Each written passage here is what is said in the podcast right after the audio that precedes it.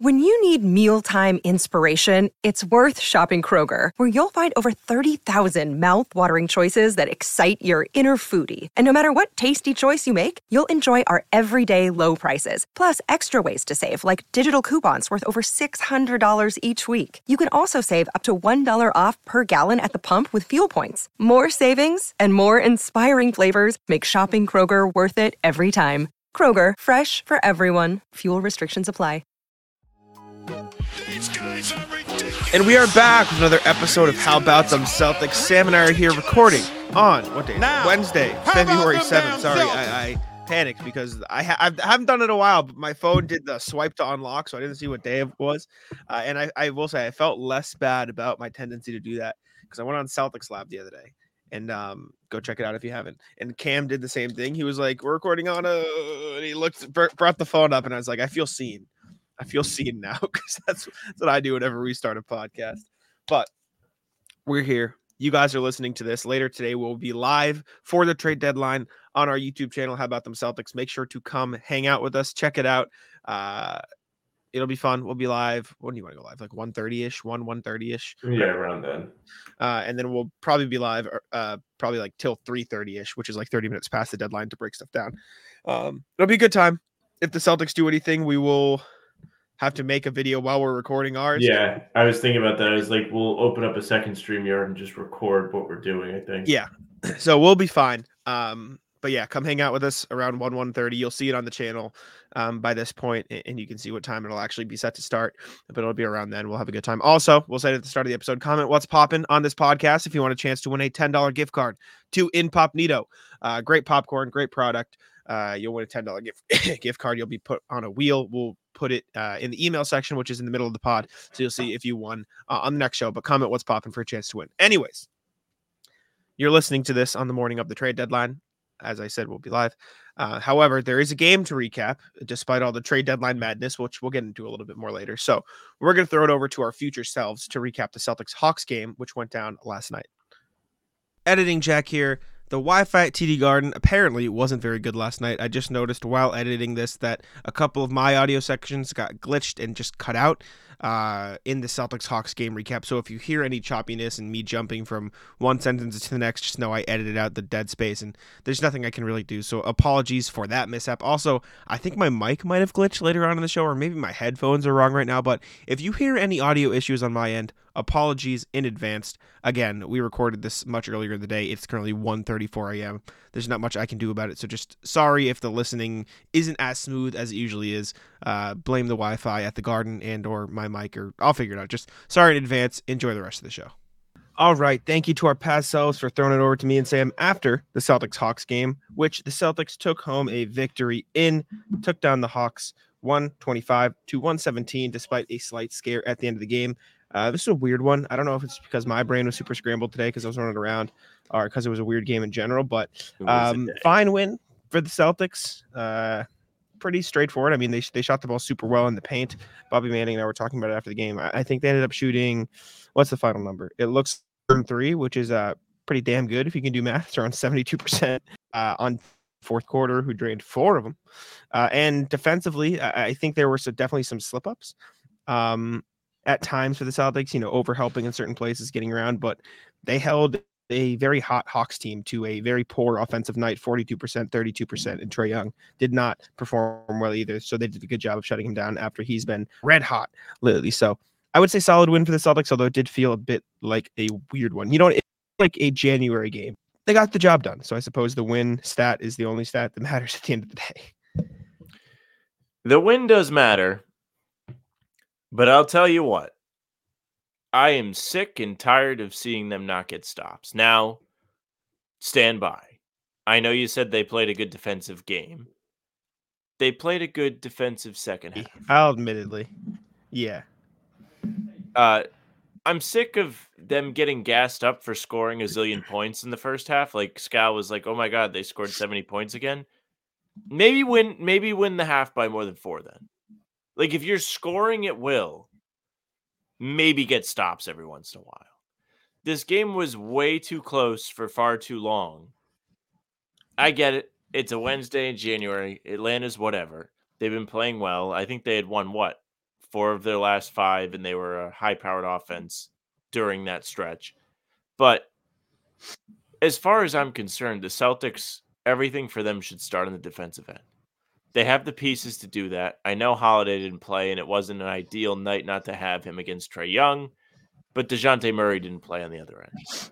So you, you lose an eye for an eye, a guard for a guard in that situation. You should still be able to match up okay. You're not playing against one of the conference's top teams. They played much better in the second half, to their credit. Things slowed down significantly. The fourth quarter was a masterpiece in terms of they put their will on the Hawks for the majority of it, and there was nothing that they could do. They slipped up a bit at the end. They gave up a quick run and made things way closer than it should have been. Oh, I have some things to say. I just opened the box score. I'll save them. Uh, I want to stick to the defense. But overall, they closed this pretty well. Yes. Sorry, I, th- I thought you were keep going. no, Um, no, I wanted yeah, to, no. I wanted to pause after the defense. I'll talk again later. Okay. Um, John Krause was asking Joe and everybody about the defense, and the thing Joe pointed to was like, I think he Joe was like, I think the biggest difference in the first versus second half is Saddiq Bey shot four or five from three in the first half, and in the second half he didn't. And uh, while that may be frustrating, like I he shot 0 of two in the second half, and I, I think the Celtics are taking the approach of we have certain guys we want to shoot threes, and we trust that the math will work out. And to their credit, it did work out. Saddiq Bey hasn't been a great three point shooter this season. He got hot in the first half, and then he was non existent in the second half. And I'm not saying that's the end all be all of defense. I do think there were possessions where the Celtics overhelped in certain spots. They left the corner. They got a bit, you know, spacey. Like I don't think that's the only reason the Celtics defense struggled in the first half. I think there was more that went into it. But I do think that that's a big part of why it was as close as it was because realistically, like in the first half, it's not like the Hawks were like 50-50 from like in the first half, the Hawks shot 45 37 like it was a very average offensive first half by the numbers but I, it just felt like there were too many possessions that could have been a stop that weren't. Um so i i think that's the biggest thing uh that bothered me defensively in the first half uh, I thought that he did a pretty good job on Trae Young for most of the game. I thought Trae Young was still effective in making plays for the Hawks, even though he himself didn't shoot particularly well. Um, but I think the Celtics did a jo- good job of not letting him be a scorer, which he had been uh, in previous games leading up to this one. Mm. Um, so Another defensively, I think, like you said, yeah, with the defense. Nine offensive rebounds for the Hawks in one half. Mhm. Not what you want. It was a problem. And the Celtics. It was almost all Okongwu. Yeah, no, he he's a beast on the offensive glass. I mean, we saw it all round one in the playoffs last year. It was like a revelation. Him and Capela were a huge pain in the ass. Uh, another interesting wrinkle from the first half is Atlanta outshot the Celtics from three. They made nine Yeah. of twenty four, which is not a great percentage, uh, but you know, again, seven of twenty three, it'll give you a six point net, right? Mhm. Who doesn't love that? Sorry, I, I thought you were done. That it will. No, you're good. We're we're we're off kilter today. Um, yeah, no, I was I was wrapping up anyways. I was just the defense was frustrating because I think players who they trusted not to make threes or mathematically are okay with shooting threes made it. Um, and then the offensive rebounds was a thing. And then I thought there were some spacey possessions that, to their credit, they did clean up in the second half. And I think they played a lot better. Um, so weird defensive game for the Celtics, up and down defensive game for the Celtics. I would say pretty dichotomous, which I learned is a new word today because I used it in an article. Game for the Celtics, but Big they brought it back. day. Yeah, you know, cooking, we're cooking. Offensively, uh, it felt like a weird game, and I think it felt like a weird game because they didn't shoot particularly well from three. But this was still, excuse me, sorry, it's something in my throat. This was still a pretty um. I don't want to use the word dominant offensive performance, but I'm gonna anyways because I, I think they got pretty much whatever they wanted. They didn't shoot well from three. Tatum in particular had a bad shooting night, um, which I assumed was what you were going to talk about when you looked at the box score and saw him shoot I two of 13. "Oh boy, two Um, of 13. yeah, Do not a good shooting complaining again. I don't think many of them were too too bad. I think there were a few pull-ups, obviously, that he probably shouldn't have taken, as is usually the case. he did Um, miss some I mean, open catch and shoot ones that he usually Yeah. does. he was missing some open ones. But regardless, I think it was a, the reason I say I think it was a good offensive game. Tatum seven assists, Horford eight assists, Jaylen six assists, D White seven assists, Kornet uh, or Pritchard two assists, Oshae two, Kristaps had one too, uh, and Kristaps cooked from the field, got whatever he wanted. Derrick White, great fourth quarter. Um, Payton Pritchard had a nice nice night. Jaylen Brown seven of eleven, right? Like they quietest 15 I've ever seen. I was like, did he have another bad game? No, he just didn't Mhm. force anything, which Yep, is a and- great sign for the team. I'm not going to keep talking forever, but I like to see that he's like one of the top guys and he's willing to just sacrifice shots on a day like today where everybody else has it. Sure, I'll take 11 shots. Why not? No need to force it, Mhm. and the assists are there. Good for him. Yeah, and I mean, I, I think if you take away Tatum's poor night, like he just didn't play particularly well. He shot actually he poor night from three. He was great in the paint, but he just didn't have his three point shot. And again, I mean, we we can watch some of the threes if we want to put them on the screen right now. Um, I don't think many of them were like there, there were definitely a fair share of pull ups, but if you take Tatum's three point shots away, the Celtics shot 15 of quick maths 36, which is pretty good. like what's 15 to 36? That is Google help me out It's here. roughly like three for seven. 42%. 42%. It's pretty good. like so if you take away that, I think all of the threes the Celtics took um and made were good threes. It's just Tatum had a cold night and he made up for it with seven assists nine rebounds. Like I don't think Tatum was horrendous in this game. I just think he didn't score well, which is going to happen from time to time, even for Jayson Tatum. Um, and the Celtics shot well in the paint. I, I thought they made up for it with a pretty relentless uh, attack inside. Um, so credit to them. Uh, I don't think this was a, a bad game. I just think it was a weird game um, because it felt like like we said defensively felt like there were some stops they could have done a little bit better on. Offensively, the three ball wasn't as there. It felt like because of Tatum, but realistically, like five of ten D White, two of four Pritchard, four of nine Horford, two of four Porzingis. Like they were making threes. It's just Tatum wasn't making threes, uh, and you noticed it because he's Jayson Tatum, and everyone watches Jayson Tatum. So um, I don't know. Like I said, I just felt like a weird game to me. It felt like a February game. One thing about the defense I forgot to mention. I'm kind of in this is not the first time we've heard this like uh mentality. I'm sick of hearing them be like whatever like the guy we left open made his open shots. Your team is good enough where you don't have to be like we'll leave one guy wide open cuz we can't cover everybody. Rotate. Work harder. You don't have to leave somebody wide open to play defense. You just don't it's different if you're playing against Ben Simmons. Then you can leave him. Somebody, eh, eh, eh, I'll use Xavier Tillman because off the top of my head, I know he's not making a lot of threes. Somebody like that, you can leave him. But like Saddiq Bey, the man Joe was on the bench is a bench coach when the man was lighting them up on the Pistons. He's seen that this guy can make threes. I know he's not shooting a very high clip on the season, but still, like he's an NBA player that showed you he can make these shots. It's not going to be like a revelation when they go in if you're not going to cover them. The same thing went, I think it was Herb Jones they mentioned, and after the Pelicans win, like you can't just be like, all right, like we, we're just not going to cover this guy. That's In not the what they did. That can really not what he you meant. ass. That's not what he did, and that's not what they meant. Eh, Like That's what it sounded like when you said that. And I only mentioned I know. I knew somebody in the comments would be like exactly what I'm saying. I know, but uh, it's it's NBA offenses like they're gonna you're not gonna be able to like cover every single shot. You can, like you said, rotate and you can get good contests off on the guys you leave open. Because like Trae Young's an elite offensive player. As much as I know you don't like him, he drives and kicks and he gets good shots for his team. That's what he does. And to their credit, like I, I pulled him up here while you were talking because I didn't feel like they just left Saddiq Bey open. No, some of the them shots were he made. The shots he made were covered, almost all of them, right? Like, if anything, the ones he missed in the second half are the only opens one ones he got all game. Ready? Look, we'll take a look here. This one, um, first shot of the game, Saddiq Bey is going, gets across. Tatum, I mean, rotated, stayed He with him in his face, drained on his hands, right? That's the only like Next one, mistake. Saddiq Bey gets it over there. Kristaps right in front of him, right? Drills in, in, in his face, right? Uh, next one, I think this was the Kornet one. Kornet jumps into him and bursts. Uh, Hmm. Bey gets mad and like kicks up and trips him on the way. That should have been a flagrant, by the way. Um, this one was open because they drove and kick and got him a good They shot. collapsed. Is, what it was because they helped in the paint. Um, and he he makes it. uh, how many more makes does he have? I think he has two more makes, one more make. Uh, they find him. Horford doesn't get out in time because he's trying to help in the paint. That was an open one if you want to nitpick. And then the That two was- in the second half the he took, first half one. Yeah. the two in the second half he had were open and he perked them both because to be clear, One of them was huge. not- This is the big one. Mhm. Yep. He's not a great three point shooter.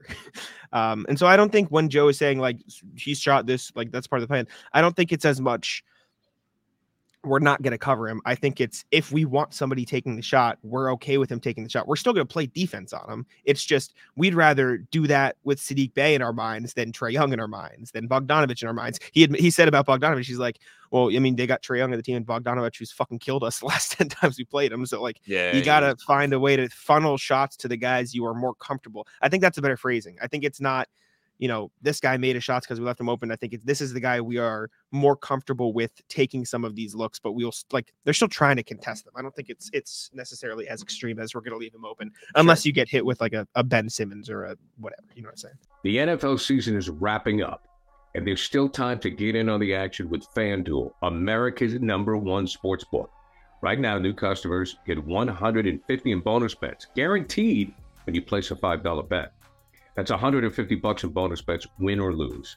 And the app is so easy to use, and there are so many different ways to bet, like live same game parlays, find bets in the new Explore tab, make a parlay in the Parlay Hub, the best way to find popular parlays, and more. So visit fanduel.com slash Boston and make your first bet a layup. FanDuel, official partner of the NFL.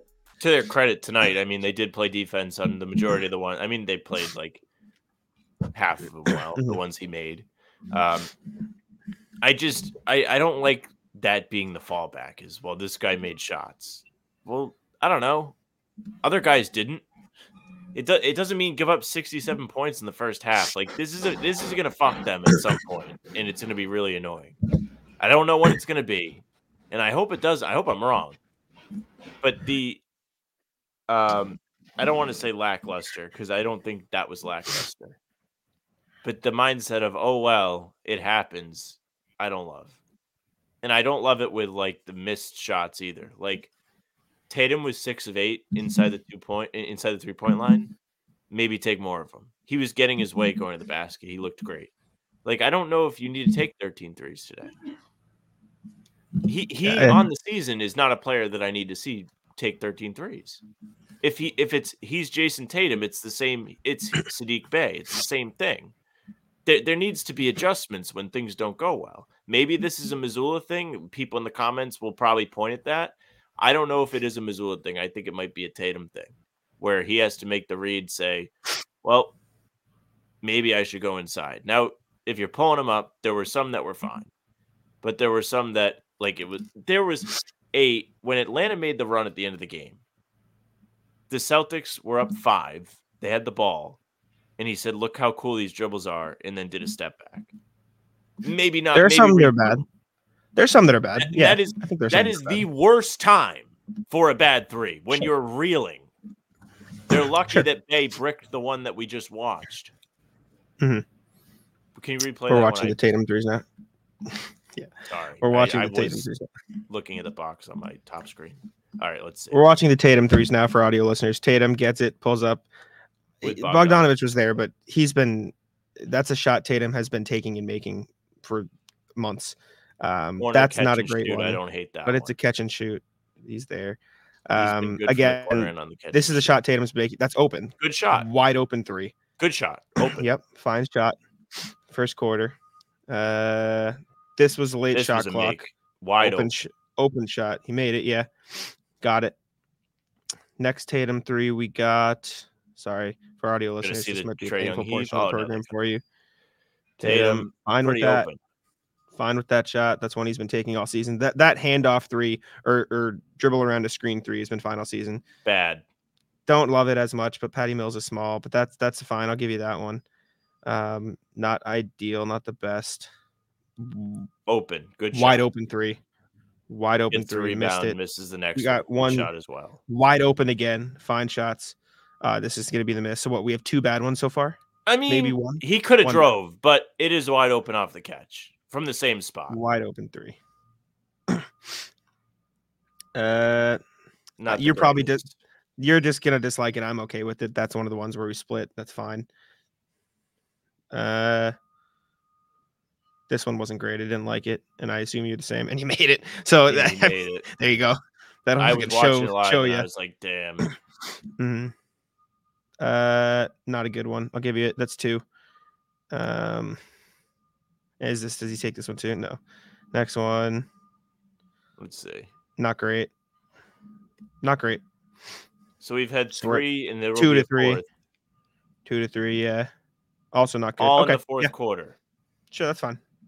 Uh, three of them were. Yeah. Okay. Some not All- great ones. We went but through all four of them in the fourth. You were like, we were like bad, bad, or did we split on one? Uh, only three of his bad ones were the worst. Well, one of them was a make, so I'm, I wasn't including that. Well, you were like, I didn't like that one. Then it went in. Sure, sure. Okay, fine, fine. fine. Uh, we we were split on one though. We were split on one. I was fine with it. You were like, I don't love it. Uh, it was But this that one. those are attempts nine through thirteen, and Yeah. they were all forced. It was evident it was not his day. Yeah, he could have drove. He should have drove. Sure. Yeah, I'm not gonna fight you on it. That's fine. Um, he's been better lately. Uh, this was a bad game shooting wise. Yeah, can use the drive more. Um, can be And better. I'm not area. I'm miserable, gonna- but like there are not gonna fight you on things to improve on. You know, like Yeah. they won, like good. They buckled down and played good enough to get across the finish line in the fourth quarter. It would have been better if they didn't like scare everybody. But aside from that, I thought they were very impressive in the fourth. So that's more of what I want to see from a team that I want to begin to trust in the playoffs. I think we've Yeah, yeah, seen he should- trends. Defense needs to tighten up. Shot selection should tighten up. Besides that, can't complain too too much. Even though I just spent Yeah. a lot of time complaining. No, yeah, he should have drove more for sure. I'm not. I'm not going to fight you on it. Um, I do think he missed a bunch of open ones. Like realistically, if you He look did. at like, you know, xG in in soccer, like expected shot, like this probably should have been a like a five for thirteen night rather than a two for thirteen night, What's which the like basketball all one? much better. But There's one on Twitter. It's like I don't want to say real shot percentage, but it's like in the playoffs they'll post the shot quality, maybe just shot quality. I don't know the name for it, but I know what you're talking about. and it's about. like this team for the should have won based on the shots Yeah. they. Yeah, so uh, that's why I'm not too like upset with it. Like, yes, they were they, those were ill timed. Those are the example of ones I won't fight you on because you probably should have drove in. They're not even probably. You should have drove in those spots and not taken the threes. Um, but he's been better at it lately. I'm not like going to kill him over one game. Just I, and for what it's worth, I do truly believe that this stuff will fix itself in the postseason. Like I don't think Tatum's going to settle for a lot of those shots in the postseason. I I, believe not. that. I'll be happy. and maybe I'll be wrong, but I truly believe that in the postseason, excuse me, they're going to fight for their shots more, especially considering teams are going to focus on him a lot more. I just think Uh, they have too many weapons for that. I mean, Derrick White and Porzingis were awesome, especially the fourth. Derrick White was the best. He came out red hot. He helped them build the lead. He made some tough ones. He had that six step back that he had to take at the buzzer, Mhm. and he drilled it. Like I don't know, Derrick White steps up in big moments, so that's a good trust thing. Porzingis continues to be nails on crunch time shots. He made the dagger, and Mhm. I swear I don't know what the ongoing tally is, but my guess is 13 of 20. He is in crunch time moments on shots. And I will say, and I'm not disagreeing with you that those were bad Tatum shots. They were objectively because I get a lot of shit in the comments. I've gotten this guy defends Tatum too much. He sucks. No, I just try to be reasonable because there's. I'm not saying this is you, but there are a lot of people out there who genuinely think like Tatum sucks, which is like insane to me. Um, t- the re like I I'm not advocating for those shots, but because he takes them and can mm-hmm. make them, teams have to guard them. And so you look at a shot like this, right? This is a close game, two point game. Tatum has the ball, could have shot it, got two defenders jumping. like that, that is all Tatum. That play was completely Tatum. That is because Tatum is Tatum and he had been taking those shots. And even though he's not hot on the day, he's having a bad shooting night, he draws two entire defenders to guard just him, drives, forces Garrison Matthews to drive over, or else he'll get a free dunk or dump off pass. And Derrick White gets perhaps the most open three I've seen all season, and he nails Yeah. it. That is all Tatum. and, he had three assists in the fourth quarter, Jayson Tatum. And so, as much as the shots were bad, and he did take some bad shots, that's just a pass and play that eh, not to credit like him completely, but like he is a like look, Saddiq Bey guarding, guarding, gets by, draws two, wide open, wide open, and he nails it at the end of the shot clock. So for, for all the faults in Tatum, and I, I absolutely agree that he can get better, and those shots were bad shots. Like you also have to acknowledge that the fact that he takes those mm-hmm. shots and can make those shots creates so many opportunities for his teammates, and he has been a lot better at finding them in those spots this season. Yeah, those were all great plays. The Porzingis read was great in a big moment. especially after he'd come down and missed the three before. It was a good read. It was like a true read the room moment. And he set up the guy that was wide open. Same with Derrick White early in the quarter, helped him get going. Those are the plays that are important. And I, I want to clarify I am not like the commenters. I don't think he sucks. I know. I, I know. think I know. he's very good. And the reason I get so upset is because I just think it's lazy at mm-hmm. times. yeah. Like it you could have more of those plays. You could probably have four more of those plays instead. I will 13 say- threes. I agree, but I will say I do think it is important he keeps taking at least some of them to keep the defenses honest. And I Sure. believe that. I truly every once in a while is fine. I mean, Maybe we not in those through the spots, First, the but- the first chunk of them, I was like, "That's fine." Like you know, you live with that. No, I'm even corner. talking. I'm even talking about the ones you take. I even think it's important for him to take at least a couple of those a game just to keep the defense honest because he can make them. And if he just stops taking them completely, they'll stop guarding it. And you, you like, not in the spots. I 100 percent fourth quarter spots. You got to know your moments. But I do think taking some of those games is, is fine and a good thing for the offense. I mean, if um, they for that lost reason. that that one when they were up five would have made me jump off my deck. Sure, sure. Um, also, before we wrap up here, um, we can talk just for like two minutes about Xavier Tillman because we didn't talk about him on this pod because it happened after we recorded the pod. Sure. Um, so Celtics did trade for Xavier Tillman. Again, if you'd like to know our full thoughts, we reacted to the news on the channel. You can go check out the video at How About Them Celtics on YouTube. Um, that said, good move. I like it. They talked very highly of him. I'm going to write an article with some quotes from some Grizzlies writers that I reached out to about their thoughts. Uh, Tatum, and, and- or not Tatum, but uh, Joe Mazzulla gave his thoughts uh, on the Tillman move after the game. Uh, let me read the quote uh, from Oh, he said tough. Joe on Tillman. Sorry, I just have to find it really quick. Sorry. Um, right. I remember said reading he- he talked about his toughness. he did emphasize his toughness. Oh, I know why I can't find it because I transcribed it already and it's not on Twitter. Uh, he said uh, he's skilled, toughness, well coached. Said they paid a lot of attention to him because of the team he plays for, the coach he has. I think his defensive versatility, uh, and he has really good numbers against some of the top tenors in the league, and his pick and roll defense and rim protection pretty good. Talked about versatility. Uh, he did say toughness that he can pass as well. High IQ talked about getting up to up to speed in their defensive schemes, and then the in, the answer that I thought was best that I thought was the most important. Um, he talked about Jared Weiss asked him about like oh the switchability that Tillman brings to the table. And Joe goes, Yeah, I mean, it's important for our bigs to be versatile. They have to be able to. And I think that's where KP has grown in our system. And I think where Allen Luke got their fa- foundation tools to our defense is because they have the ability to change matchups every possession. They have the ability to guard different guys. They can navigate off ball communication. They can switch and they can change their depth and pick and rolls. So it's one of the most important positions in our defense is our bigs and their ability to be versatile. So he's shown that. We just have to continue to coach him on it and get him up to speed in our system. So I'm looking forward to it.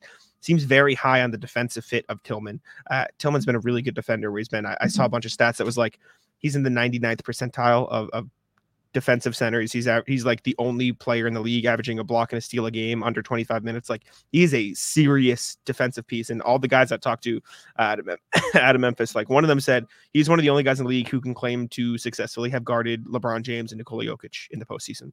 So like Celtics got a guy that is very highly thought of on defense. Do you think that he may have more of a role than everyone is making it out to be then? Because from what you're saying, it sounds like, hey, get ready to watch games from the bench, buddy, Luke Kornet. I don't think he completely eats up Luke's minutes. Oh, I do think- so mad. I know. I do think it will be at least at first. I do think I said on the pod somebody got mad that I said I think Luke is a better player or on I saw that. That's why I saw I- someone I get really mad. out of it.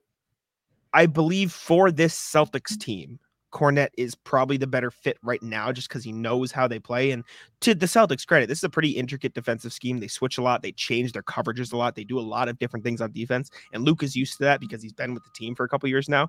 I think at their best, Tillman could probably be the better fit. He's a very good rebounder and a very good switchable defender. He's just small. He's 6'8, so he doesn't have the same size as Luke. If he can get comfortable, I think he's a better player than Luke, but I don't think he's the better fit. So I wanted to clarify myself there because I, I didn't uh, want the comments get mad. some people say I read them. New read them. Grant.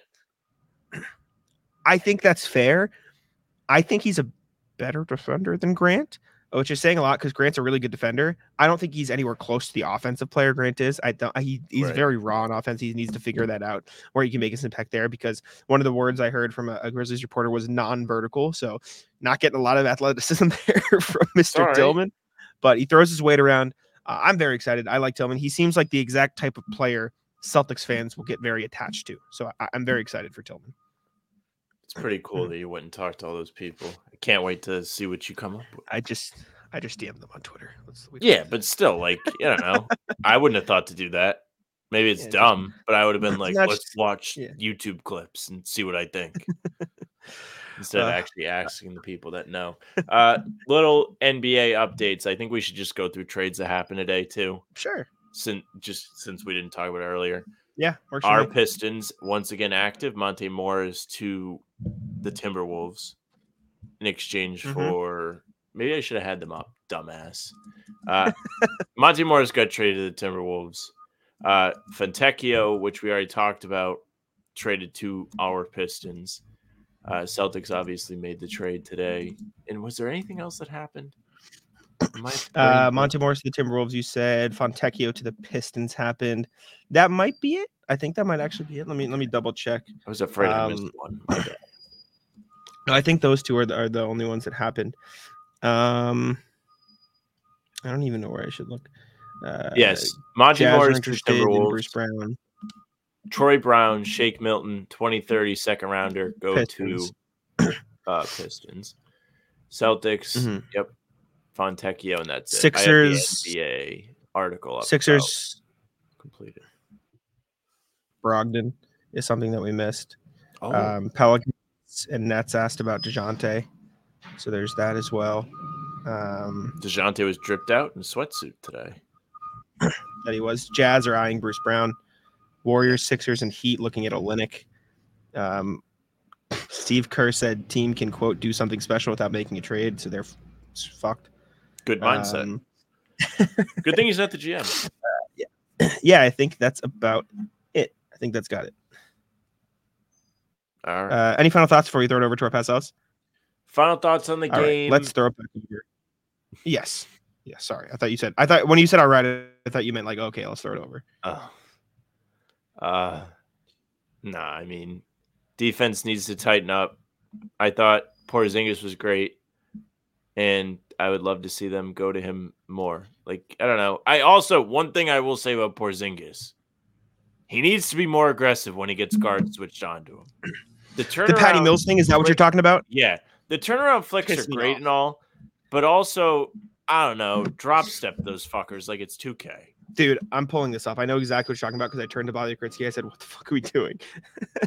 uh, and Bobby was like, "Yeah." He, Bobby was like, "He doesn't like dribbling when he posts up." And like, sure, but then get deeper when you post up. Like, just get deeper into the paint before you do it. Because like that was, uh, I don't even know where I would find it. Uh, it was one of his like misses, right? He didn't make the shot.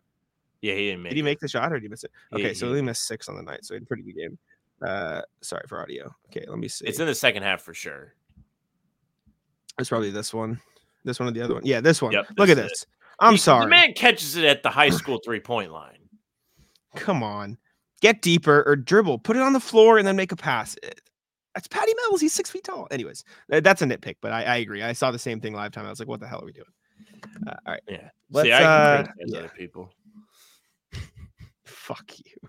Let's throw it over to our past selves for the rest of the show. All right. Thank you to our past selves for breaking down that Celtics Hawks game. Uh, I, it, it- it's weird this time of year because unless it's a marquee matchup, it's just like, oh, they've got another game. Like we're we've kind of gotten into that slog of like it's January, a lot of stuff going on, especially with the trade deadline taking up most of the rumors. Um, we'll see what went down in that Hawks game, but uh, yeah, we currently, as we're recording the rest of this pod, have no idea what happened. So let's jump into the trade deadline stuff because that's all we've been talking about uh, for the past X amount of days. Celtics trade deadline roundup is what we're going to rock with. We recorded Talking C's with Bobby Kritzky of SI Media Group, which went out last night to recap some of the latest ones. So we'll go over those here and then we'll sort of just round out all of the potential options for the Celtics. So coming from Brian Robb of Mass Live, um, Celtics are interested in three Jazz players uh, one of which is no longer available. But Kelly Olynyk, Kris Dunn, and Simone Fontecchio. Simone Fontecchio, who is now a Detroit Piston, which we'll talk about later, uh, potentially some of the implications, et cetera, et cetera, how they could potentially potentially affect the Celtics. We'll get to that in the NBA section later. Um, but Olynyk and Kris Dunn still available on the market. I'm kind of glad Simone Fontecchio is in Detroit because he pronounces his name wrong. And all bad things should go to Detroit. So see you later, Simone. Go take your incorrect pronunciated name uh, and take it elsewhere. But in addition to that, Jake Fisher, friend of the pod of Yahoo Sports, noted that the Celtics have Lonnie Walker the fourth and Otto Porter Jr. on their radar. So what what do we think? That's five players, now four because Fontecchio was gone, uh, that the Celtics could potentially be interested in. Again, we can kind of speed run through this and then get to the recap because we talked about this on Talking C's, which you should all go check out. So, thoughts, Sam, on those rumors? So, top, I, I guess we'll I'll, I'll do a quick power rankings, right? We'll we'll go Kris Dunn number one. He fills he, he to me seems like the most likely person they could bring in to be a rotation piece. I know from what we've heard trickle out so far, that's probably not going to be the case. It's going to be like a Muscala type that's uh, there. But I mean, he was kind of brought in as an extra wrinkle guy, like another big player that could shoot threes, that kind of deal. So I could see an avenue where they treat Dunn like that, where it's like, oh, we need a defensive guard to go out there and get us some stops or bring some energy or something, rather than Pritchard, who's only six one. I could see that. Uh, Olynyk is just like a tough get to me, like with all the different hoops you would have to jump through. And unlike Caruso, who we discussed on uh, Talking C's, it doesn't feel like if you had to give up Pritchard, you'd plug the hole that is left by him leaving. So I don't love that. Even though you could get Kris Dunn back and that kind of, you know, he fills the TP, Kelly Olynyk does not. So I suppose you could do that. Lonnie Walker is the second most exciting guy. I think his playstyle fits. He's I actually think, the fourth. Sorry. I, I, he's it's Lonnie. It's like you called him the second, Uh. but he's his name is Lonnie Walker the fourth. It, it was a layup. I had to do it. I'm sorry. I see. Sorry. Yeah, It's it okay. Had to be done. Okay. had to be done. But I, I find him, despite being the fourth, the second most intriguing because he shoots threes at high volume and makes them at a high volume. If you're going to play on the Celtics and come off the bench, you have to be able to do that. So he, at the very least, could be a new, hey, everybody else is cold. Go out there and try your best guy. But also, I mean, I don't know. He's kind of exciting. He does super cool dunks every once in a while. Like, he could be an added spark off the bench. He won the Lakers a playoff game last year. Time for him to like kind of make make things right, even it out, win the Celtics some games. Yeah, I mean, I'd be fine know. with that. Otto Porter washed. Kelly Olynyk too expensive. But Yeah, I would I would flip them. Olynyk third, Porter washed fourth. yeah, those are pretty unrealistic, I would say. Um, and then obviously Fontecchio gone, but I, I like Dunn. I like Walker a little less, but he's fine. Like I wouldn't complain about it. Dunn is really like, I think this guy could legitimately play like some minutes for the Celtics this season. Like I, I don't think anybody they trade for, unless they go big swing Caruso Olynyk, which I just don't see happening.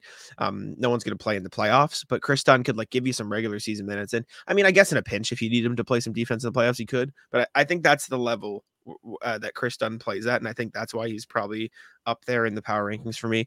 Lonnie Walker's fine, and he probably could play, but I just. I, the past two seasons when he played when he's played super well, it's because he's been in positions where he can have the ball in his hands a little bit more than he usually does, um, or than he would have in Boston because he's not gonna have the ball in his hands in Boston. He'll be an off-ball player, catch and shoot guy, which I just don't know if he's gonna be great in that role. So that's the concern there. But uh, I like um, Dunn and I like uh, Olynyk, but Olynyk's not realistic. So Kris Dunn's it for me in that sense. Other trade rumor roundup, other stuff. Obviously, we had the stuff from Adam Himmelsbach saying it would be a quote surprise if they don't make at least a minor move. Had the stuff from Michael Scotto saying they'd be willing and they're looking at potentially stacking up these salaries. Bobby Krivitsky on Talking C says he loves the idea uh, of an Alex Caruso trade uh, last night. What What are your thoughts? Who's your top guy? I know we talked about Pat Bev on our video that went out this past morning. We talked about Trendon Watford, who's a guy I really like, who I like this summer as well. What's your ideas? Like, what, what do you got cooking up in there? If there was an idea, ideal, excuse me, Celtics trade deadline, what would it be for you at this point? Not a whole lot cooking upstairs for me, eh, per usual. But I mean, we talked with Bobby about Caruso, and, and the way he laid it out is you give up Pritchard and the rest of your bench, and then whatever picks. And it doesn't sound that bad because unlike bringing in Olynyk, who makes around the same money, you're plugging the holes by bringing in somebody to do it instead of having to go make a separate trade to get Kris Dunn to eat the Pritchard minutes, which I don't think works full time. But Caruso does work full time. He shoots threes just as well, plays more defense. It would be an upgrade while you're giving up guys that aren't even seeing minutes. And it just makes more sense to go in that direction. So I like that. I like Pat Bev just from a I think it's fun standpoint. I think um, he's hilarious. He did the camera thing last year. He has a perpetual chip on his shoulder. And I think he would be somebody that the crowd embraces at the very least. I mean, you, you have the video of him on the on the table flipping out after they won the play-in game in Minnesota. Bring that energy here. Imagine him on the table. It would be sick. Uh, as far as other guys, I don't have. I think Torrey Craig's fine. We we didn't mention him. Pat Bev on the brain. That's where we're at right now. Yeah, Pat Pat Bev is on the brain, but Torrey Craig's fine. Uh, just not a whole lot of other guys jumping out. Like a lot of the bad teams have guys that would give up, but they don't fit the TPE. Yeah. So it's tough to be like, oh, like what if Phoenix wants to give up somebody? It's not going to happen. Like no teams that had to build out rosters using low salary guys have failed because they've had the talent at the top to keep them afloat so far. I will say the only exception I could see is if they make a move, like if Phoenix makes a trade and they have to trade somebody and then that person gets bought out. Like I, I'm not like using him as an example of somebody the Celtics should get, but like Robert Covington, if the Sixers make a move and he ends up going out, like something, you know what I'm saying? Like somebody become available from that perspective. I don't know who would be like in Phoenix specifically, like there was the rumored package to the Hornets that included like Okogie and Nas Little. Like I would like Okogie but he seems like a guy that the Hornets would just be better off keeping around and, and rolling with because he's a good defender, could probably fit okay next to LaMelo Ball.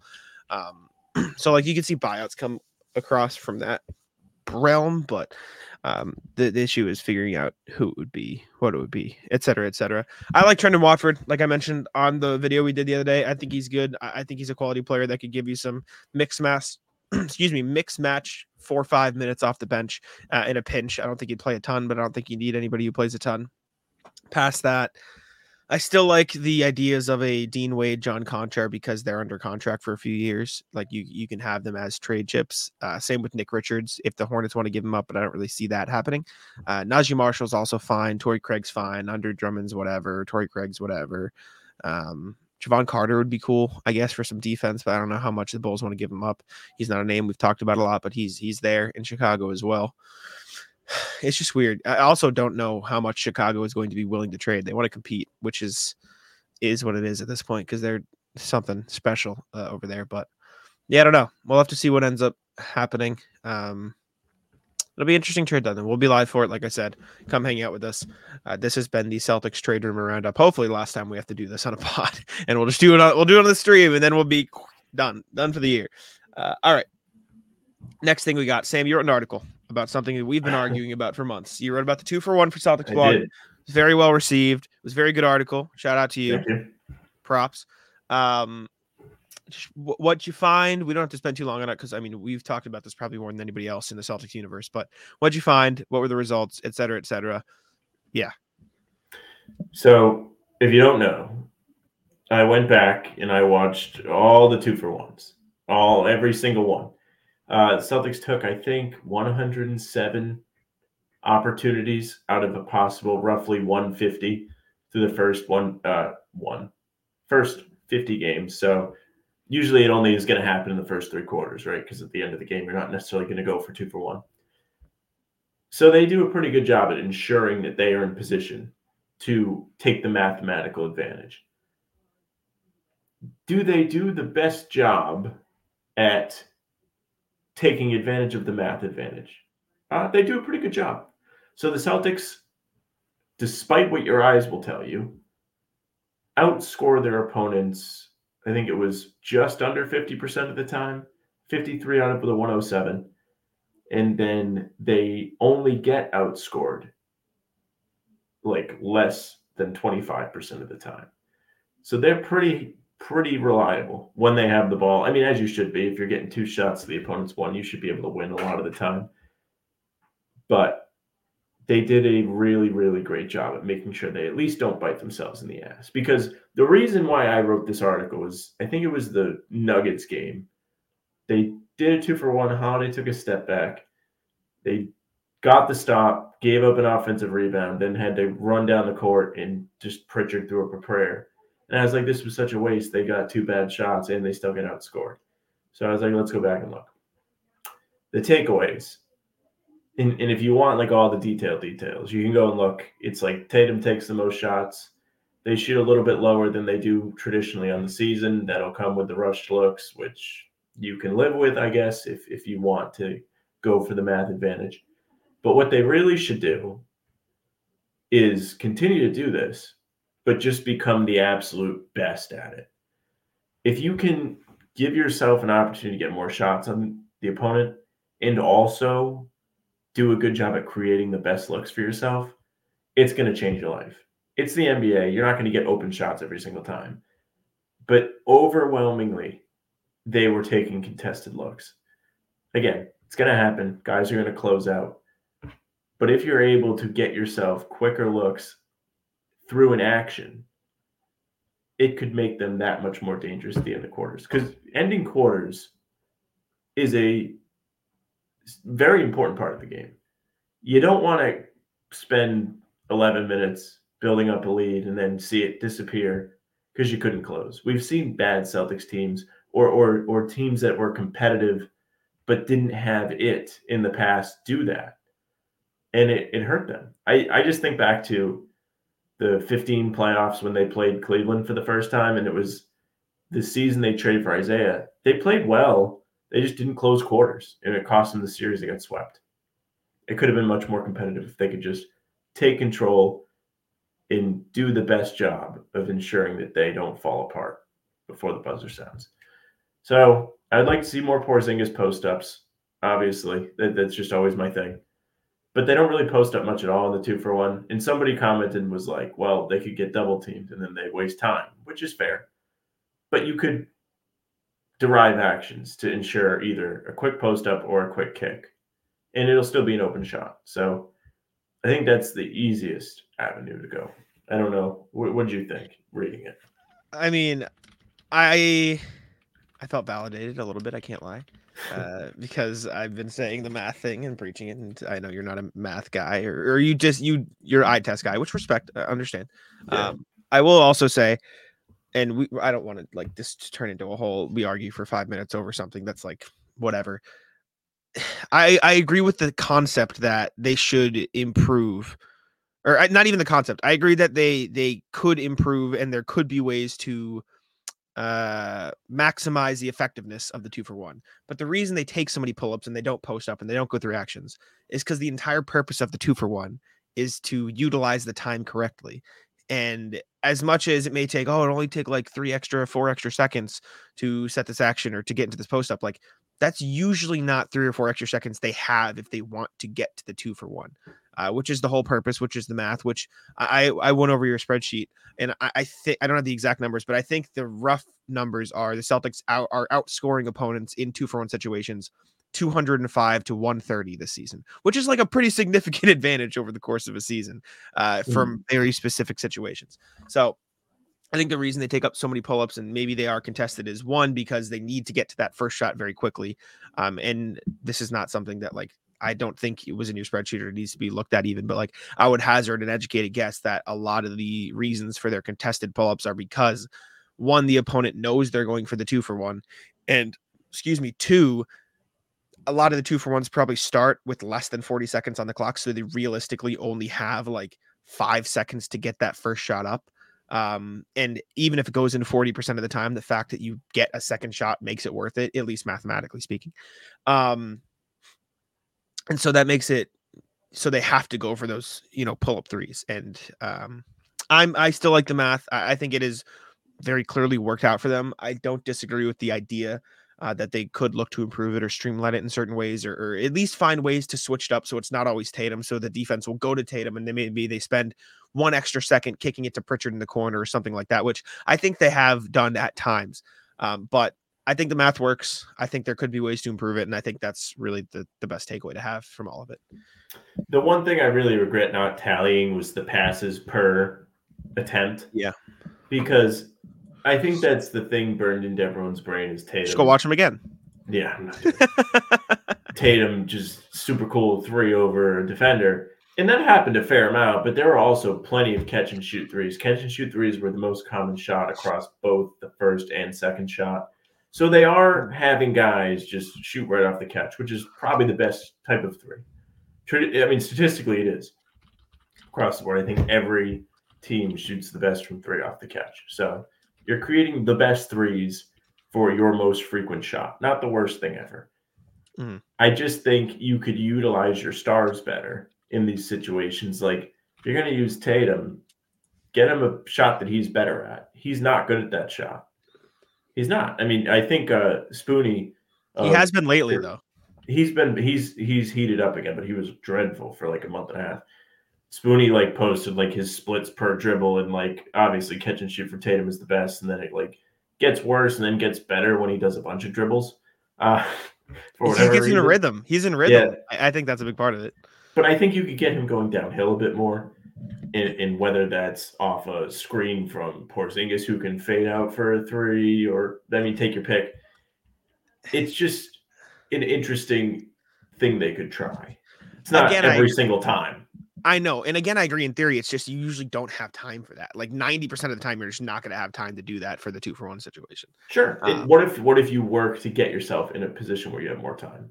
Whether that's So are you advocating for the three for two right now? Because that's kind well, of they what do, they definitely do the three for two. but if you if you go to the three for two, right, which is the two for one with an extra possession on each side, you can maybe space out your first shot a little bit. I don't know. Sure. It, it's not No, a I- perfect science. You, you're really metagaming it here, and I love it. Yeah, I'm. I'm not going to complain. I just sorry. I just saw a. what the fuck are we doing? What's this? Jake- Jake Issenberg just threw across the timeline uh, a Jrue Holiday trade, and I'm gonna shut down Twitter for now. Jake, we love you. What the hell? What are we doing, Jake? Please, please. Fucking, I'm gonna go tell him to delete this. it's Jrue and three firsts for Olynyk and Markkanen. um. Okay. Uh, we love you, Jake. I'll, that, we'll leave it there. All right. Next thing uh, we got on the docket Jaylen Brown is reportedly going to compete uh, in the slam dunk contest this year. Now, Sam, it's been all over Twitter. Can you name his opponents? Uh, yes, I can. Oh, It's I can especially name the ones that aren't in the NBA. I'm trying to think of who the last NBA guy is, but it's him, Mac McClung, who won last year, Jacob Toppin, who was at URI for a season or two, and oh my god, oh, and Jaime Jaquez. Yes, I Yes, can. sir. I can Let's name all go. four of them. hell so- yeah. I typically would tell you I don't care. And I kind of don't, but I do care in the sense that Jaylen is one of the most exciting guys to watch do super cool dunks.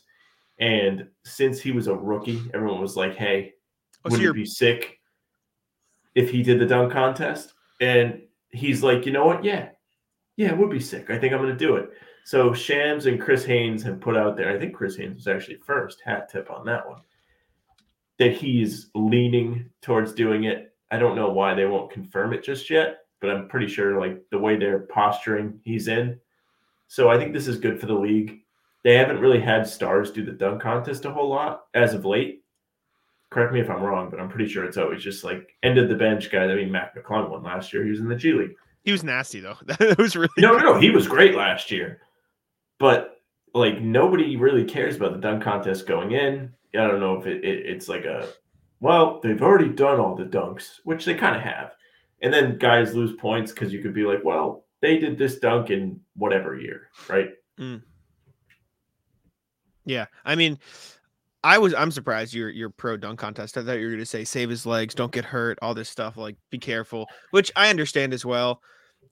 eh, eh, like it's not like he's not going to be playing basketball. That's my whole thing. Like, eh, don't I, I'm okay with it. I think it'll be fun. I'm excited to see him do it. Um, when I saw the the Shams tweet come across the timeline, uh, he did the whole, you know, well, this All Star could do the dunk contest, and you had to watch the video, which is like, it's the game. Congrats, you got me. Um, and I heard Boston Celtics. I was like, oh shit, what the, what is this? uh, and it was it was in fact Jaylen. I, I think it'll be fun. I think it'll be a good time. Uh, I don't think he'll win. I think Mac McClung's gonna just cook him again because Mac McClung's nasty. But we'll see what happens. Maybe he's got something in the bag. Um, maybe he'll pull something out. Maybe he'll surprise us. All right. I think Jaylen's gonna be motivated. It's it's one of those things. Maybe this is like a real like conspiracy theory for a dunk contest participant, but maybe he was kind of always planning to do the dunk contest, but he was like almost like a comedian when they go and they workshop their material and see what works and see what doesn't, and he wanted to make sure he had all of the hits ready to go before he was like, "Yeah, I'm gonna do it." Yeah, I, I hope he brings out some bangers, man. I will say it'll get me though. And now I'm gonna watch the dunk contest because Jaylen's in it. So they Yeah, Got my ass. to watch it. got me. All right. Speaking of All Star Weekend, uh, Adam Silver announced the All Star replacements for this year. No Joel Embiid, no Julius Randle. So they're replaced with Trae Young and Scottie Barnes. No third Celtic. Kristaps D. White do not get in. Hmm. Um, Trae Young, I, I, I mean, I think we all knew. Maybe you were hesitant to admit. I was I stand by. Trae Young was always going to get in. He's been having a awesome season since a really rough start. Uh, the Hawks have, you know, been pretty bad, but he has been playing very well. And uh, as much as winning should matter, I also think you have to take stats into account. And he's been, I mean, 27, 3, and 11 on 44, 38 splits. Like he's been nasty. Uh, and they've won four of their last five games. They're getting hot at the right time, uh, at least for all star selection's sake, I should say. Uh, and he's been awesome. So I think he deserved to get in. I have no complaints there. Uh, Scottie Barnes is a bit less cool by me. Uh, I think Porzingis uh, or Derrick White should have gotten in, considering the Hawks, uh, or excuse me, the Raptors are 17 and 33. Although Cam Tabatabaie on Celtics Lab predicted it, and uh, they got the Canada market. The NBA did get all of Canada to watch the All Star game now, so that was probably their goal. And uh, yeah, so Scottie, and hey, listen, I'm not gonna sit here and say like All of Canada's uh, Yeah. TV just for Scottie Barnes. I'm, I'm not going to sit him. here and say like Barnes isn't having an all star season. By the numbers, like 28 and 6 on 48, 36 splits. Like he's having an awesome season. He deserves credit. But the Raptors are really bad, and that makes it feel not cool to me. And I mean, the Raptors are bad. The Hawks are bad, and there are now four or three guys that got in the All Star game over Porzingis slash Derrick White that shouldn't have. Uh, Randle should not have. I stand by it. should not have.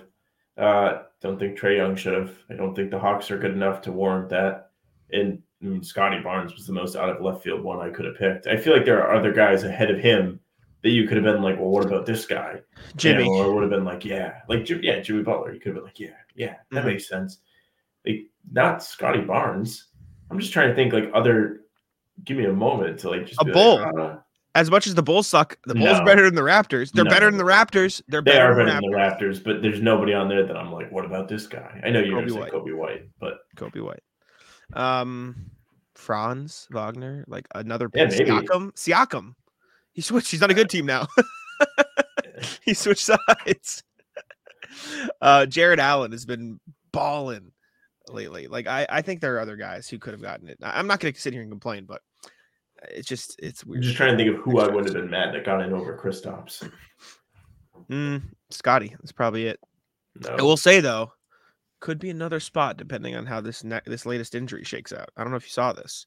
Jalen Brunson sprained his ankle last night uh, against the I forget who they were playing, but he uh, he sprained his ankle late in the game of a blowout win over the Grizzlies. Um, I saw people say like he was walking on it after the game with nothing on it, so it seems like he could be okay. However, only a week till the All Star game. It is a something at least to like eyes on. Like I don't know what something happened. Um, if there could be another spot opening up, which would be a very funny way for a Celtic to get into the All Star game. But yeah, I saw a Reddit post of this and I thought it was like a joke. Like no, you got the guy, the guy tweeted and he was like, Brunson's down, holding his ankle. He's on one knee.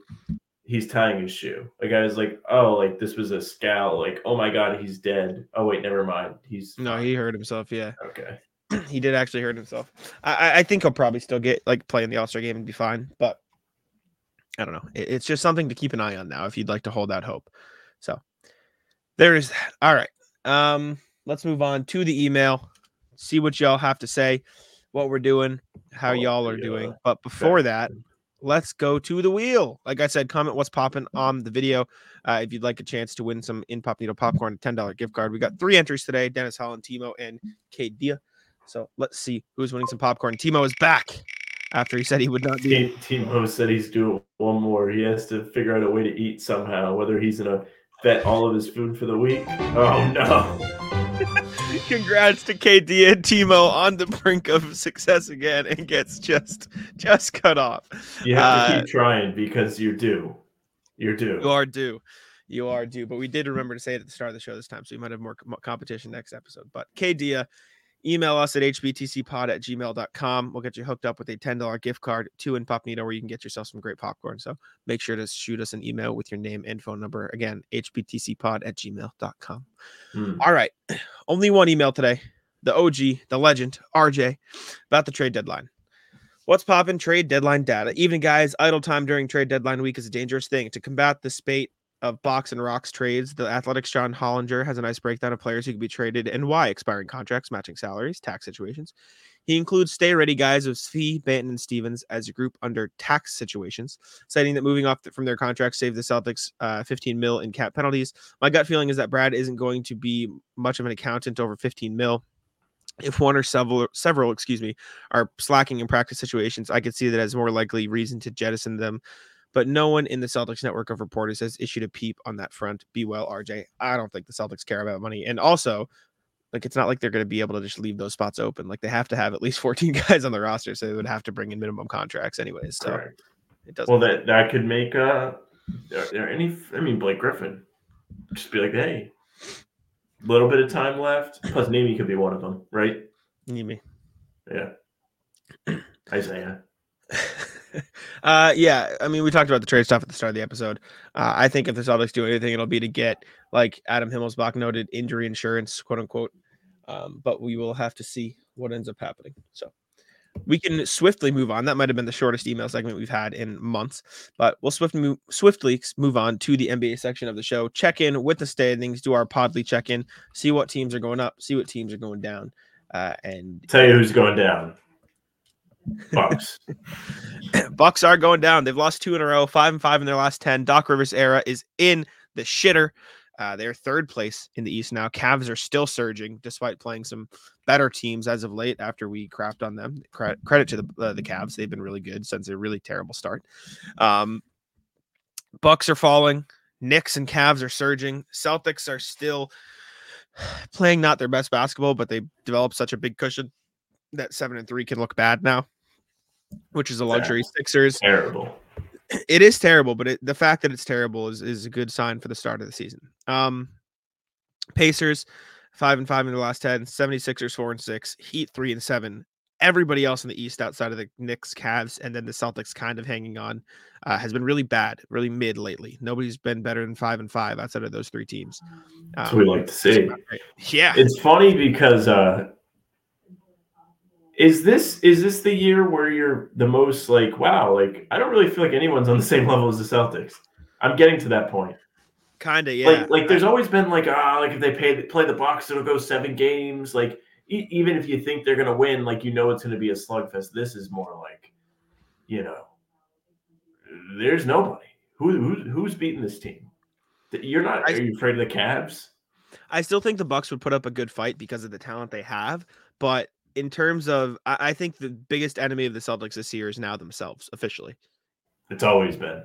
Always. It's Yeah, the, know, the meme, the astronaut. Always has been. This year more so than past years, and I st- I still don't like the Heat. I don't care how good or bad they are. It's still I still don't want to play the Heat in a playoff series. I stand on that. I still think they're a second. They get to the second round. Oh, I would not want to see them either. No, no, no. No thanks. they strike fear into the heart every year.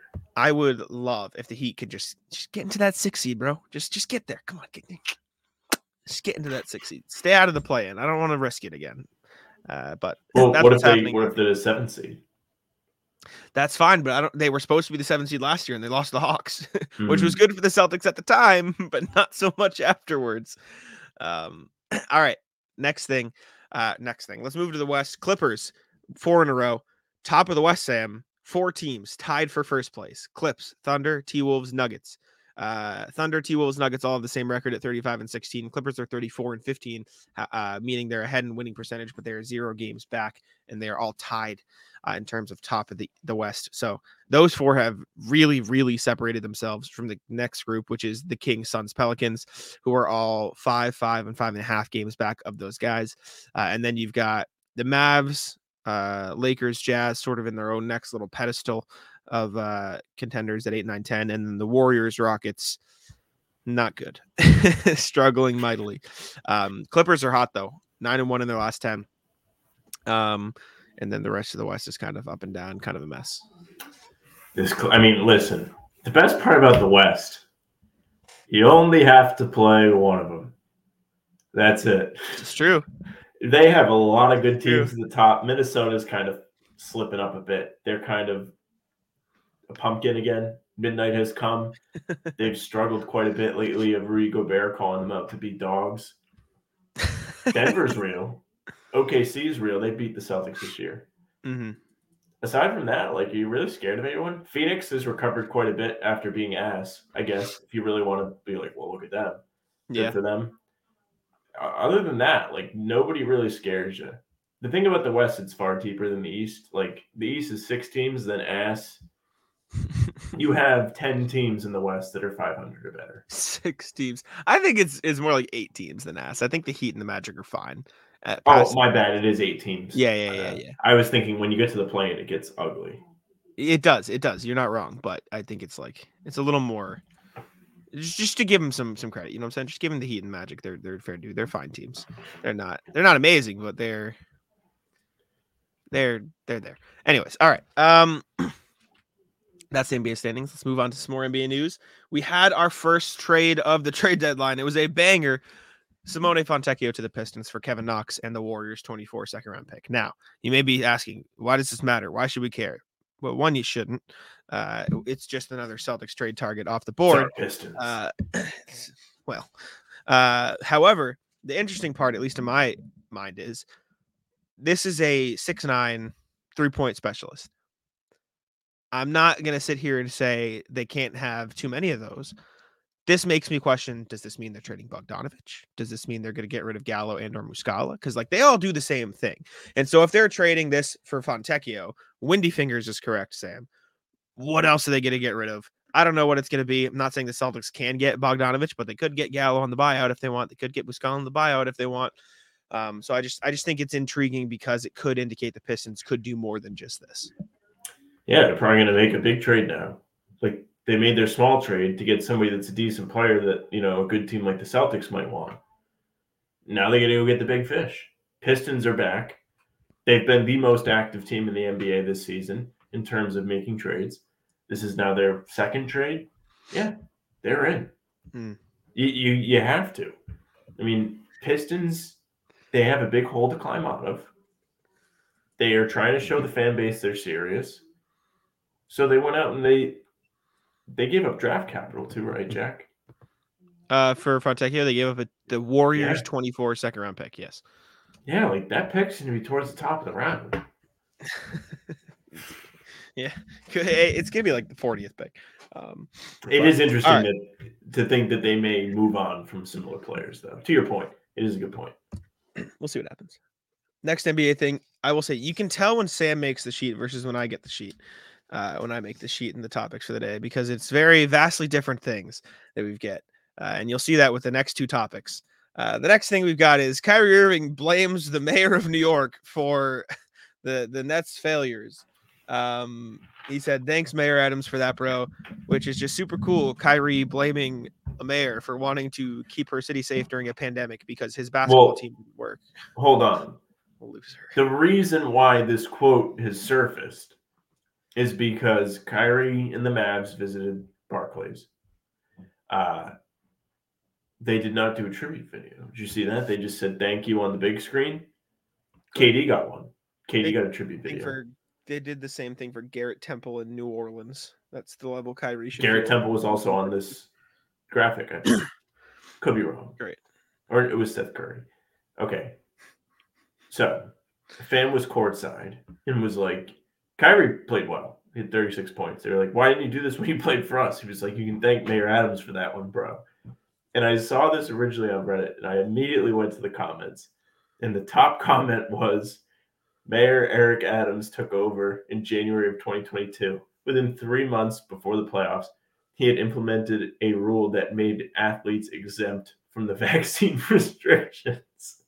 So he's not even blaming the right person.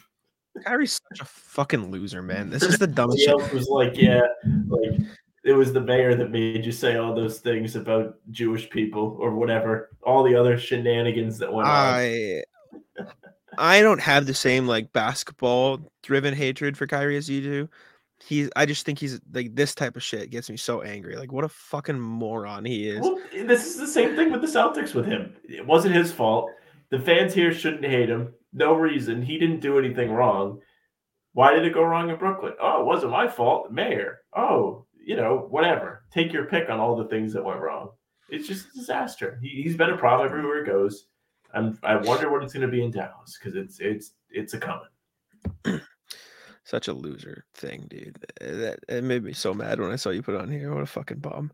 Uh Did you not of see that? So like that was the first time you had seen. Yeah, it? no, I didn't know he said that. He's a loser.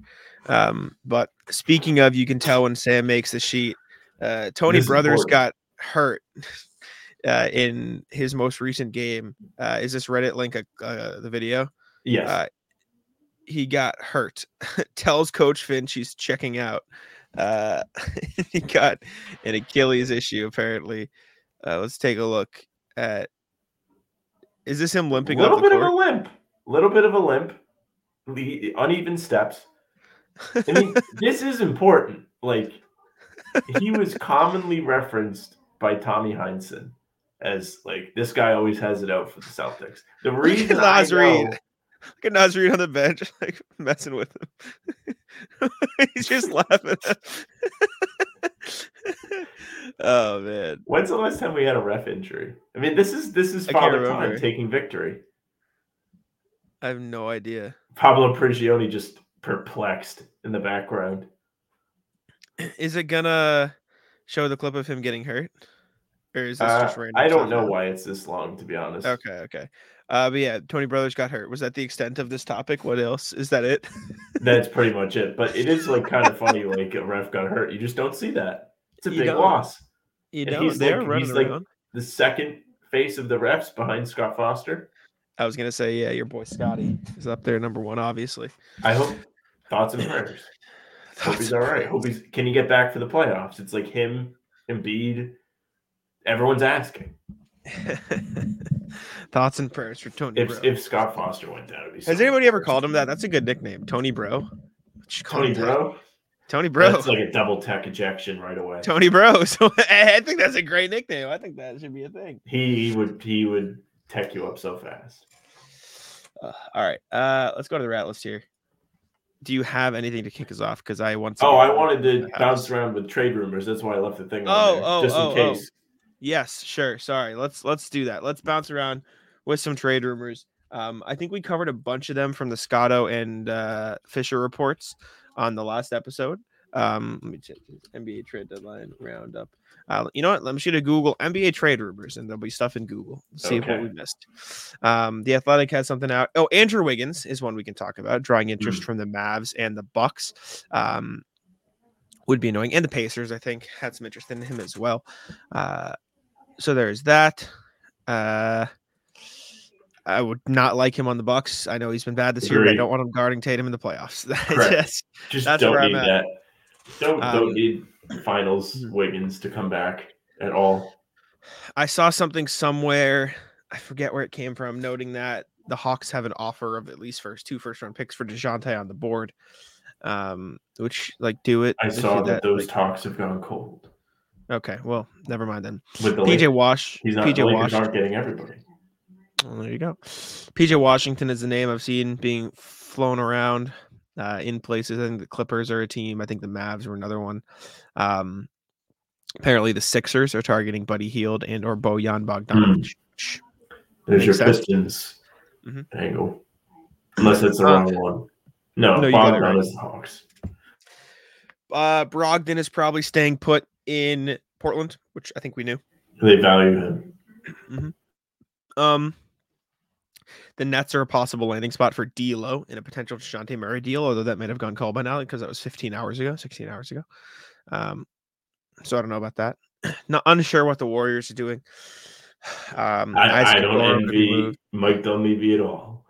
That is a Mm. dumpster fire. I would not want any part of that because you Bob Myers. weird got out at the right time.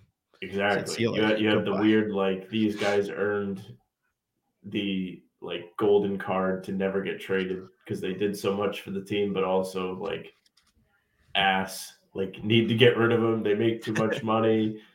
Like I don't know. I saw like uh, betting odds for Clay's next landing spot in the Sixers are the front runners if he leaves or, or is no longer Good. in the Warriors. Like they think he'll live there. Um, but even Philly's in that weird spot now because Embiid's going to be out probably for the playoffs. They say there's hope. I saw people in the Celtics blog chat comparing it to KG getting hurt in 2009. I'm too young to remember the at least rumor Mhm. following of the injury, but I mean, we all know how that when he gets hurt, never comes back. And there was like, uh, might play, might not play. They, I mean, they didn't get past second round. Shout out to Philly, but you know, it, it could be very similar. The Cavs are interested in Royce O'Neale. Hmm. Um, Danuel House and Marcus Morris are questionable for tonight's matchup, so maybe they're uh, Gonzo and How Philly. much Marcus Morris make? 17 mil. Oh, significant. Um, Kelly Olynyk is expected to be moves. I've uh, at least four teams have been uh, asking, and there could even be double that number. Um, Bucks are believed to be aggressive heading into the deadline despite minimal pieces. They're definitely trying," said Brian Windhorst. Uh, the Bucks are trying their best. they are, in fact, trying. Team sources say the Lakers would strongly prefer James retire in their jersey someday. No shit. Uh, Would you at this point? I don't know if I would, if I'm them. Like, do you really want to? I mean, it's not like you're winning games. I, I don't know. Uh, no All Stars expected to be traded, which you kind of get. Yep. Um, I'm just on hoops hype going over trade rumors. Um, let's see. I'm not sure there's much else outside of that. Um, It's okay. I just wanted to make Oh, sorry. we- I, I was wrong. The Hawks don't appear to have an offer for multiple first round picks from Murray. Oh, So apologies. that's where the cold comes from. Yes. Um yeah, that's I think that's all I got. I think that's all the good stuff, all the trade stuff that I, I have cooking uh, on here. So uh now anything else that you saw that I missed? No, I, I just had seen the Murray had gone cold. I saw the Philly Buddy Hield slash Bogdanovic thing, which would not be fun, even if Embiid doesn't come back. You don't really need them getting any better. They're they're my most interesting team right now because I'm just curious what they're gonna do. Yeah. And I what also think this may give you an indication on how hurt Embiid is. Yeah. Um, I don't know. I I- I think they should shut down Embiid, but we'll see what happens. All right. Would you like to kick off the rat list here? I don't really have much, so I'll let you lead Oh, us boy. off. Means I got to come up with some material. Uh, I will say, yeah, I have this story saved from last time because I didn't tell it. I'll say rat list ice cream. So Saturday, I went on my little dessert treat binge. I went around LA, and I went and I got some donuts. Two donuts. I got one vanilla frosted. That's the gold standard for donuts. You, if I'm going to try donuts, I try that one. It's like my cheese pizza of donuts, where I know everybody should have one. Um, everybody should have one, and they should all be good. And then I got like an Oreo cream filling one, excellent donut. But it was like not your traditional like they put a like what do they call those things that they have the frosting in and they jam it inside the donut? Like it wasn't like that. It was just in the donut hole. So it was mm-hmm. interesting. Anyways, after that, I go and I walk to a gelato place, and I love gelato, so I get my ice cream gelato, and it's in a cone. And I'm walking back to my hotel eating the ice cream, and I'm just walking the streets with ice cream on my face. I was like, what if I run into a celebrity I like? And I'm like, can I have a picture with you? And I just have ice cream all over my face. Be sick. Would have been funny. I would have laughed. I thought it would have been funny. Um, oh, what am I gonna rat list? I, I just haven't done much the past few days. I just sit here and work. I don't like. I haven't had time to go out and do anything rat list worthy. Um, I'll rat list uh, my computer for not having enough storage. So like, I have been playing a lot of video games lately, and so I'm downloading all these games. But I also have like to edit all these podcasts, so I just have a million files, and so I never have any space for anything I'm trying to upload or, or download, I should say. Um, talking C's right now, and it's just taken a million years, and I had to delete some stuff, and I had to get rid of some stuff, and Oh, I did no. like it's just it's impossible, man. And I've been having to do it during the podcast too because I don't have any time because I have to go to the game in like 40 minutes, and I still have to write something before I leave and finish editing another. Stressed, man. I got too much shit going on. I don't have time for any of it. Uh, and I went to bed at a normal-ish time last night too. Like I was in bed by like 12, 15, which is like Wow. not normal usually, but like that is crazy for me. It's like old Um, people bedtime for you. That's what I'm saying. And so the fact that I still don't have time is frustrating me. I Um, hear you. brutal. So, uh, rat list, my friend Tyler. We're we're playing a Madden league, yeah, and we have a user game. The current week is like week seven or something. I've come back from being away, and I'm like, "Hey, I'm around. Let's play." He's like, "Okay." We do the recording yesterday. I'm sitting there. I go make dinner. Come back. I'm like, "Hey, if you want to play, let me know." Nothing. Ghosted me. Terrible. that's brutal. Did he ever get back to you? Did he ever say No. to to like to this point, he still Yeah, said no, nothing. It was in a group chat, so like more messages of like there. Okay, okay. There was no messages after that last night. That's brutal. Mm. That's a very tough showing for him. Um, what else do I got? Uh, I genuinely like I haven't left the That's house fine. in the past two days. I don't have anything for any of you. let's Um, let's wrap it up. That way like- you can try and relieve those that stress. It's just not going to work because Yeah. I'm just going to get out of here and like do a million other things. Um, yeah. Anyways, thank y'all for tuning in. We appreciate it. Make sure to subscribe to How About Them Celtics. Uh, again, we'll be live for the trade deadline at around one one thirty today as you're listening to this. Um, so make sure to jump on in, tune in, uh, comment what's popping for a chance to win, and then pop me a gift card, some really good popcorn. Uh, leave us five stars on Spotify and Apple, and a review on Apple. Follow us on both platforms. Uh, subscribe to How About Them Celtics, and I'll let Sam wrap it up. Yeah, thank you very much for listening or watching. If you're watching, subscribe, leave a like, watch all the videos, pods, game recaps, talking C's, film breakdown, rumor breakdown, live, half hour before each game. Come hang out. Pre-game streams are a blast. Uh, Spotify and Apple, you can find us there too. Audio versions of the full pods and game recaps. Emails, do it. RJ was the only one today. HBTCpod at gmail.com. We're going through, we're reading them. We want your reactions. We love to hear from you. Socials at How About Them C's, Twitter, Instagram, TikTok, Facebook is just the name of the podcast. You can find our pregame streams there and on YouTube and on Twitter. You can follow Jack at JackSimone NBA. You can follow me at SamLaFrance NBA. And you can go to howabouttthemceltics.com because it's up. And there are articles keeping you up with the news. That's it for us. Bye.